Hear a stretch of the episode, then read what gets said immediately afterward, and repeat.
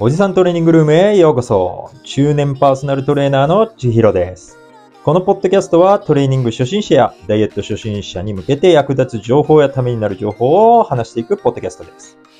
本日はおじトレエピソード2ということで、新しい行動にはストレスが伴うということについてお話ししていきます。ダイエットを始めようと思っても一歩踏み出せない、ジムに行くのが怖い、食事制限できるかな、そんな不安がある方って結構いらっしゃるんじゃないですかね。正直僕が、そんな方でも絶対ダイエットできますよ、理想の体手に入れられますよって言ったとしても、あなたは普段から運動してるからできるんでしょって思う方も結構いらっしゃると思うんですよね。でも僕自身最初からそういうことができたわけではないので、でも一個ずつ積み重ねることで確実に理想っていうのは手に入ります。で、僕自身も最近新たな行動っていうのを2つ始めました。で、1つは英会話です。で、オンライン英会話を始めたんですけど、これについては後ほど少しお話しします。で、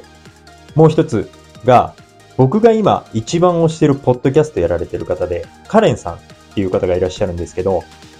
特に女性向けに副業や、企業支援、独立支援をするようなポッドキャストをやられてる方で、マインドセットについても多く語られてる方なんですよね。で、僕もすごくカレンさんから勉強させていただいて、正直僕がポッドキャストを始めたのもそのカレンさんの影響なんです。で、僕がいろいろ始めるきっかけや勇気をくれた方で、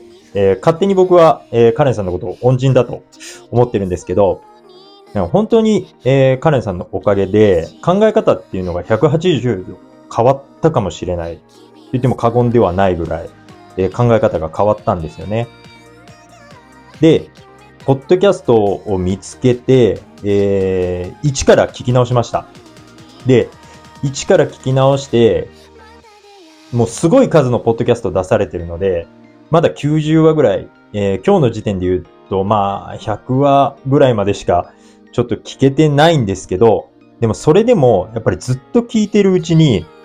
なんかどうしても感謝の気持ちを伝えたくなって、なんか僕も初めての行動だったので自分でもちょっとびっくりしてるんですけど、DM をしたんですよ。で、しかも DM をすっごい長文で早朝に、やばいっすよね。で、そうすると帰ってきたらいいなとかは少し思ったんですけど、帰ってこなくても思いだけ伝えたいなっていう軽い気持ちで DM をしたら、そのカレンさんから返信が来て、すっごい温かいメッセージとともに励ましの言葉をいただいて、さらにカレンさんのポッドキャストで僕の話をしてくれたんですよ。いや、もうすごい嬉しくて感動したし、もう勇気を出して DM して本当に良かったなって心から思いました。で、よかったらこのページの、ところに、カレンさんのポッドキャストのリンク貼っとくので、皆さんぜひ聞いてみてください。で、やっぱりこう思ったのが、何かする前っていうのは誰だって怖いし、うまくいかなかったらどうしようっていうのは絶対思うんですけど、やって後悔することってほとんどないなって正直思いました。で、もう本当にすごい嬉しくてテンションが上がって、もう素敵な一日だなったので、もうなんかこれはどうしてもこう、ポッドキャストで話したくて、今回のオープニングで話させてもらったんですけど、ちょっと僕の話がメインになっちゃうんですけど、今日はまたこの嬉しかったエピソードとともに、新しいことを始めるのに戸惑ってる方、勇気が出ない方にとって、こう、どう一歩を踏み出すのかっていう話をしていけたらいいなと思うので、今日はストレスのことについてちょっと話していきましょう。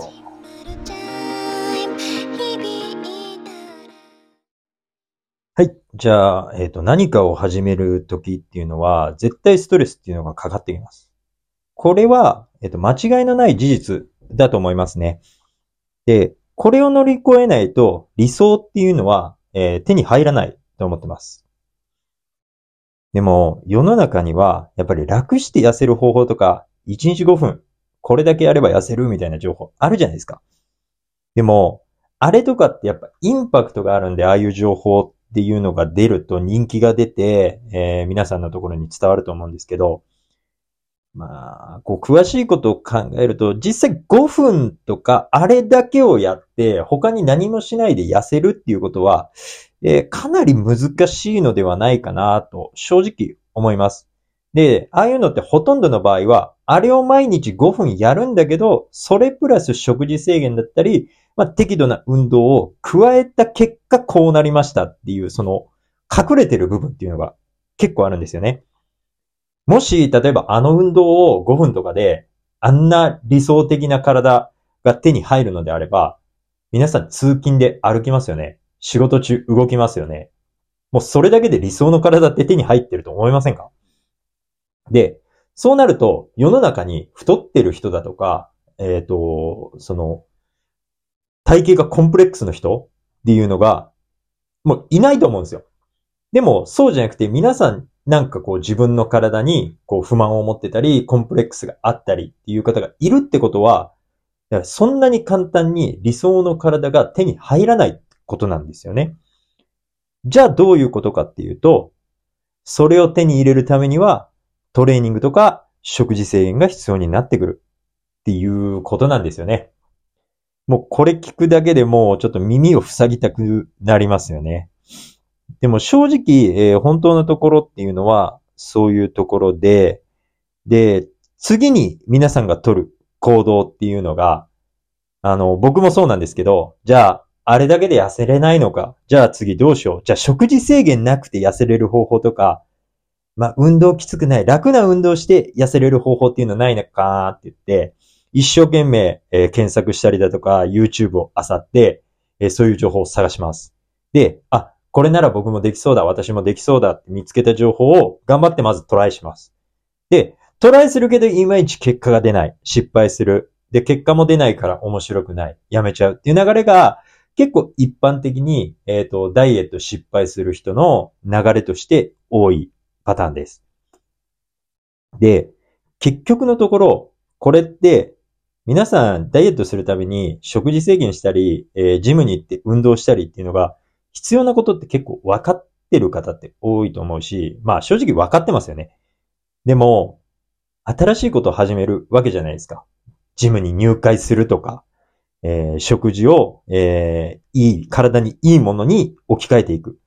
で、新しいことを始めるっていうことに、やっぱりストレスを感じちゃうんですよ。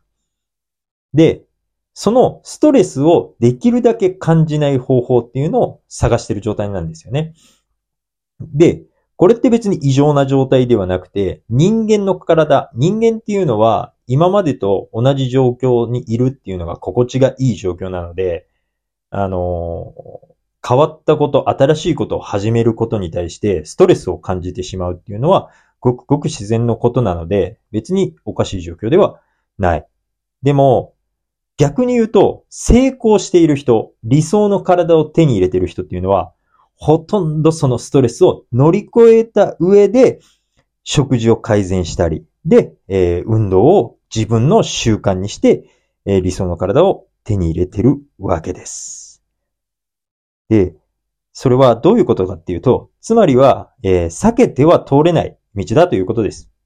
じゃあ、どうすればいいんだっていうところになりますよね。で、そうなったら、まず思い描いてほしいのが、そうなった時の自分です。これを頑張って習慣化する。トレーニングを習慣化する。食事制限を習慣化する。じゃあこれを3ヶ月、半年、1年で続けた先にどんな自分がいるかっていうところなんですよね。で、それを思い描く。自分の目標っていうのを明確にしないと、やっぱり気持ちもぶれやすいですし、目標を見失いやすいので、ちょっとしたことで諦めやすくなってしまうので、やはりなりたい自分、理想とする自分をしっかりとこう目標とした上で取り組んでいくと、かなり続けやすくはなっていくわけです。で、やっぱり、それでも一人で乗り越えられない時ってありますよね。で、正直そのために僕たちトレーナーっていうのがいるわけです。今のこの情報が多い時代、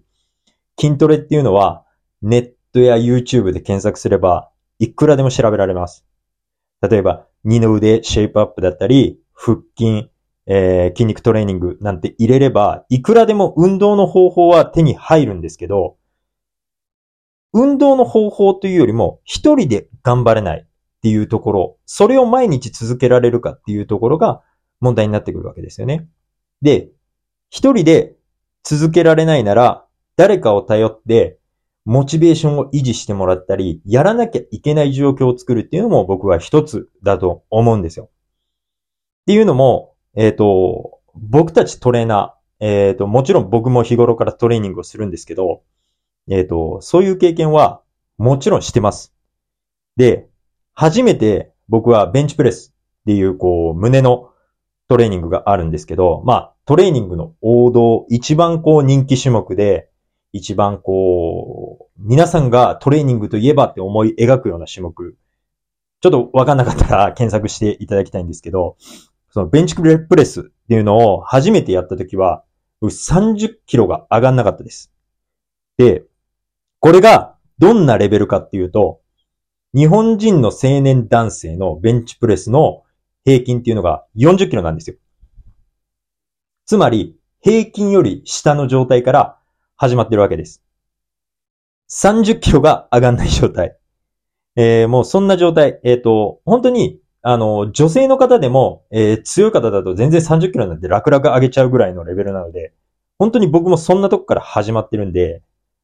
皆さんの気持ちっていうのは痛いほどわかります。で、ジムでトレーニングしても、僕みたいなこんな重量も使えない力のないやつがいって、他の人が変な目で見てくるんじゃないかっていう不安もやっぱりありました。うん。なので本当にすごい、気持ちっていうのは痛いほどわかります。で、まあそういうところで言うと、もう本当個人的な話であれなんですけど、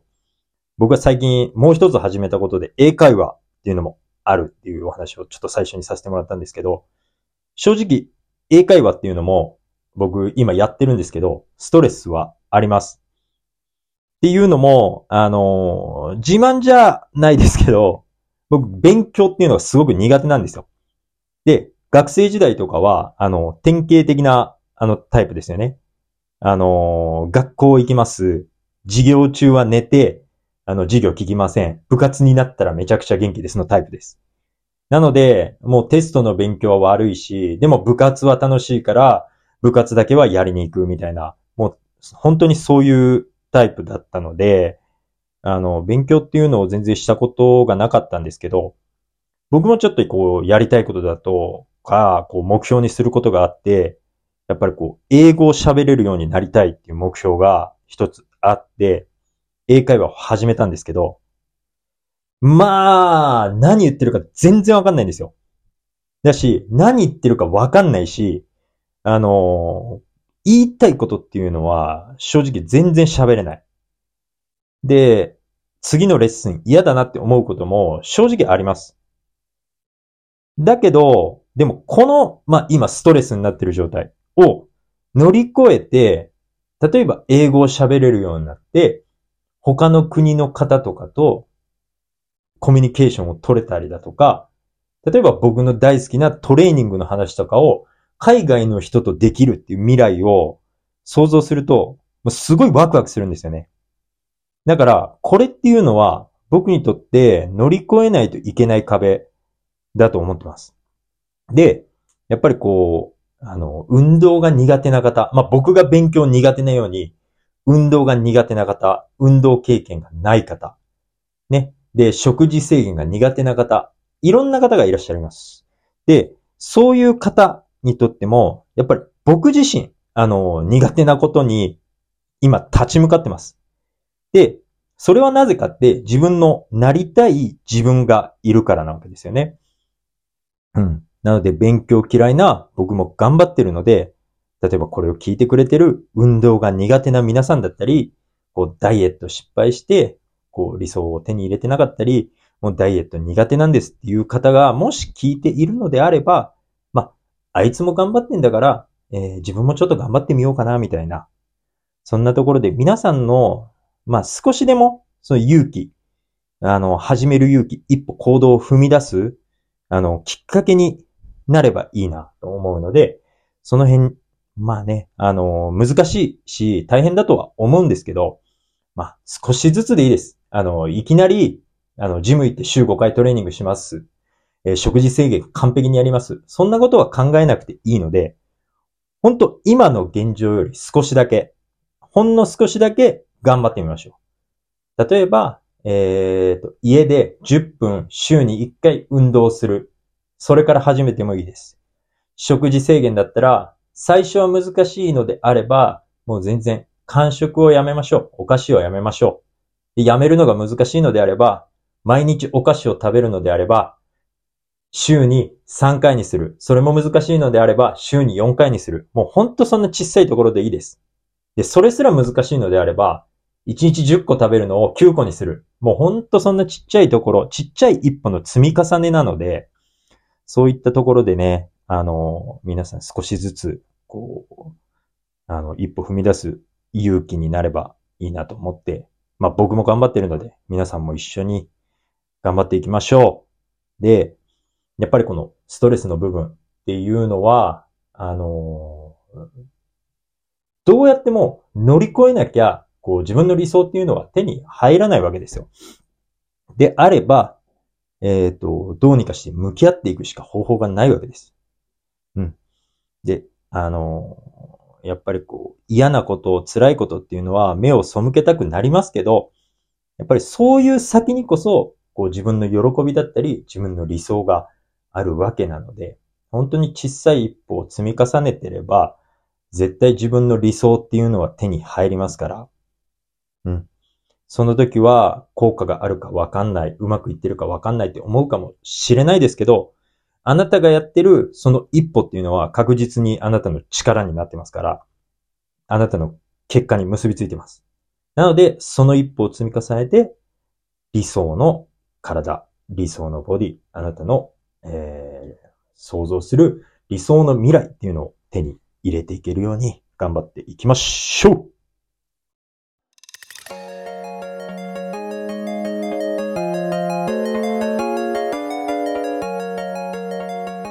はい、今回はメンタル的な話がメインでしたが、いかがでしたでしょうか。今ダイエットや筋トレに迷っている方の手助けになればすごく嬉しいです。で、ここからまあ僕から少しプレゼントのお知らせがあります。で、今日から年内いっぱいの12月31日までに、僕のパーソナルトレーニング4回以上のプランをお申し込みいただいた方に対して、プロテインを1キロプレゼントします。で、もしですよ、気になる方っていうのがいらっしゃったら、僕のインスタグラムの、ハイライトの方に、まあ、金額等も載せてますので、ご確認いただければと思います。はい。で、またね、こう、聞きたいことだったり、聞きたい話だったり、ご意見、ご感想っていうのもお待ちしてますので、よければ DM やコメントに、ご連絡を入れてくれると、すごく喜びます。じゃあ、今日のおじとれはこの辺で。じゃあ、さよなら。